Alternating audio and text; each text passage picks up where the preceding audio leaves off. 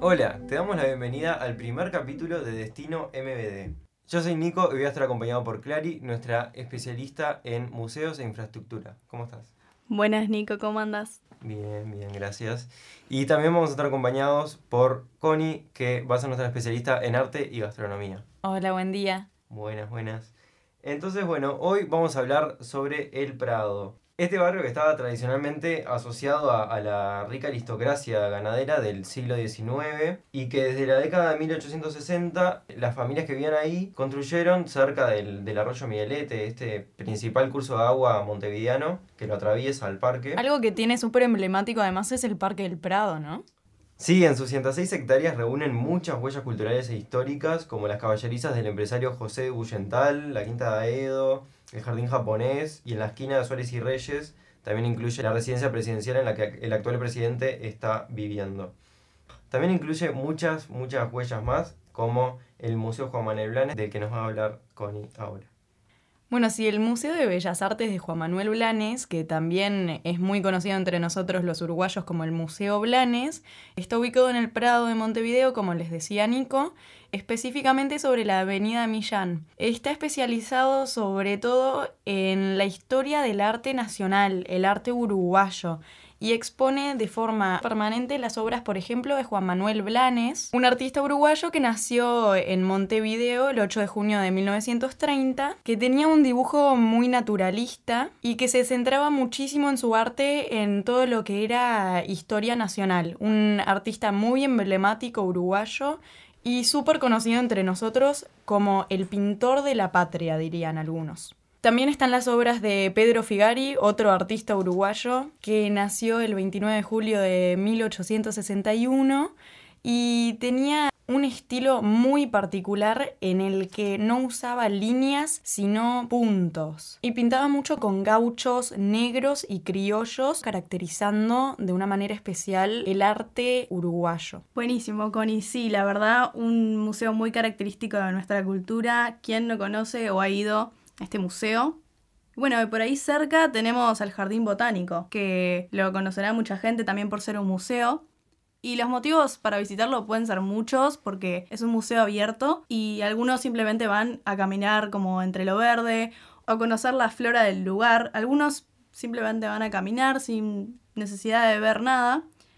Y es que la rica historia del Jardín Botánico igual te atrapa porque ilustra una manera de relacionarnos con el medio ambiente. Dicen que se lo ideó como un centro pedagógico para educarnos en una forma de vivir la vida relacionada con el medio ambiente. La sala del museo estará abierta los días lunes, miércoles, viernes y sábados de 10 a 13 horas tiene un aforo limitado y las charlas tienen cupos, así que si quieren ir a alguna, agéndense. El parque de igual manera permanece abierto en las mismas condiciones que antes de la pandemia. Se puede ir casi todo el día hasta la tarde, a las 18.45 cierran sus puertas. Bueno, buenísimo, me voy a este fin de para ahí entonces. Bueno, ya que estás ahí, podés pasar por el Hotel del Prado, este edificio histórico del que nos va a hablar Clara.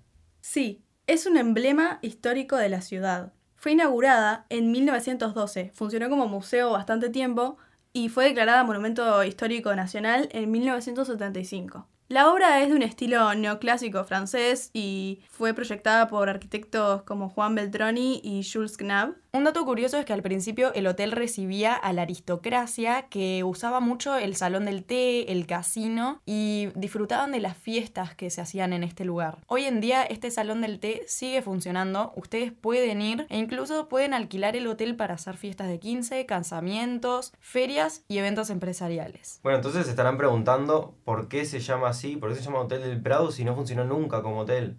Bueno, esto es porque se construyó sobre los cimientos de el Recreo del Prado, que era un hotel que estaba en el mismo lugar y era popular para pasar las lunas de miel luego de los casamientos que se celebraban. Además a mí me llamó pila la atención el, el entorno del hotel, ¿no?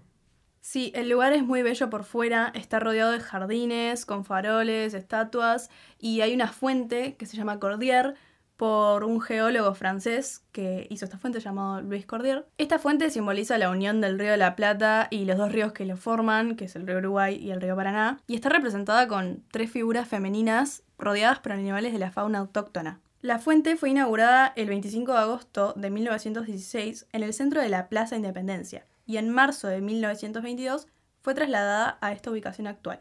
Sí, hay fotos de la época de cuando estaba instalada en el, en el centro de la Plaza Independencia y pueden ver fotos del centro de fotografía que vamos a subir a nuestro Instagram. Y también mismo en el parque hay rastros de nuestras raíces indígenas, ¿no? Sí, acá se encuentra también el Monumento a los Últimos Charrúas, que es un recordatorio de un evento muy importante para nuestra historia local. Si no lo conocen, les súper recomiendo que lo vayan a ver y les cuento un poquito de la historia detrás de esta escultura. En el año 1831, el ejército de Fructuoso Rivera, que era el presidente del ejército de la naciente República Oriental del Uruguay, lo que hizo fue emboscar a los charrúas y asesinar a casi todos y apresar al resto. En esta escultura lo que podemos ver es a cuatro de estos charrúas prisioneros, entre los cuales se encuentra la emblemática Guyunusa. Lo que hicieron fue a ellos regalarlos a un francés para exhibirlos en Francia. Y estas cuatro personas fueron denominadas como los últimos cuatro charrúas. Y esta escultura fue inaugurada en el Prado, como ya les dijimos, así que recomendado que vayan a verla y mirar un poco sobre este trocito de historia que nos representa. Sí, además de ver las raíces históricas también de nuestro pueblo, también hay elementos solo paisajísticos como son el Rosedal, que fue creado el 17 de diciembre del 1912, en ese entonces se llamaba Rosarium, y fue obra del paisajista francés Charles Racine, mientras que la arquitectura la realizó Eugenio Barofio, que también creó muchas otras obras de la zona. Y bueno, y el Rosedal tiene cuatro grandes pérgolas de 60 metros de longitud que están coronadas por ocho cúpulas al estilo Art Nouveau. Y bueno, y en el centro del Rosedal hay una fuente de bronce que está rodeada de 20 columnas. Y bueno, de esta fuente se, se desprenden ocho caminos eh, que invitan al paseo por el, todo el Rosedal y te invitan a descubrir las más de 300 variedades de rosas antiguas y modernas que decoran el paisaje. Así que ya saben, si algún día tienen ganas de ir a sacar fotos, el Rosedal es un lugar perfecto para hacer eso. Un lugar bellísimo donde podemos conseguir fotos nuevas para nuestros Instagrams, chicos. sí, pero sí. Sí, sí, tremendo, tremendo lugar, eh, muy Instagramable, podríamos decirle. Tal cual. ¿Y qué más hay en este Rosedal? ¿Solo hay rosas o podemos encontrar diferentes cosas?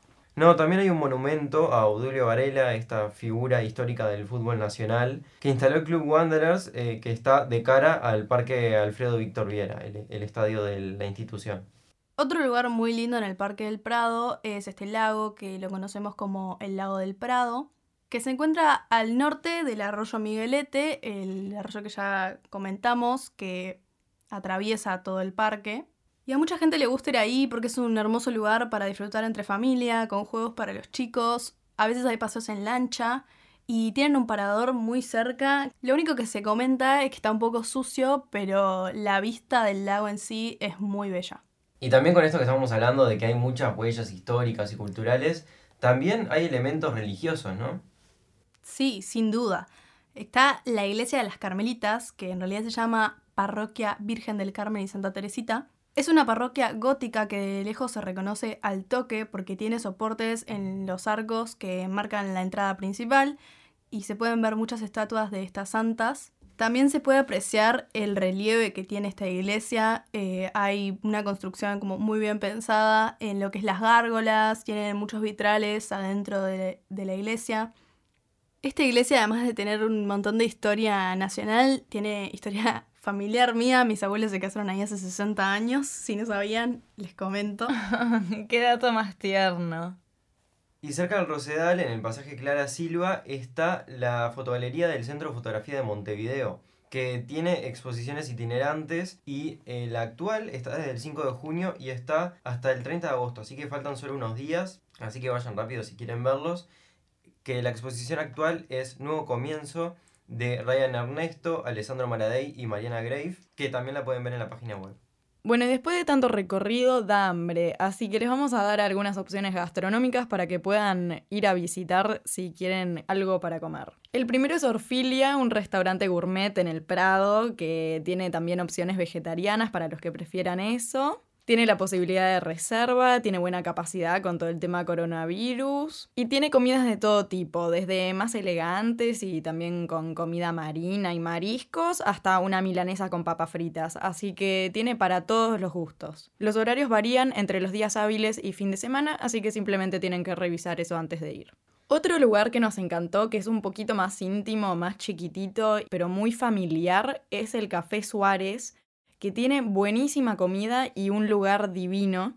Tiene una muy buena atención al cliente, productos súper cuidados y es sencillo, pero te hacen sentir como en casa. Así que si quieren una opción un poco más simple, pero muy buena, vayan al Café Suárez, que también está en el Prado. De Don Andrés, otro restaurante del Prado, Clara y yo tenemos mucho para decir porque fuimos ahí y nos comimos como tres paneras un día que teníamos mucha hambre. Así que también es uno que podemos recomendar un montón porque además tienen buenísimas salsas y muy, muy rica comida. Muy buena relación calidad-precio, divina atmósfera y también tienen opciones vegetarianas y sin gluten para los que prefieren esto. Y después para una opción un poquito más distinta está el Mercado del Prado, que es un mercadito gastronómico.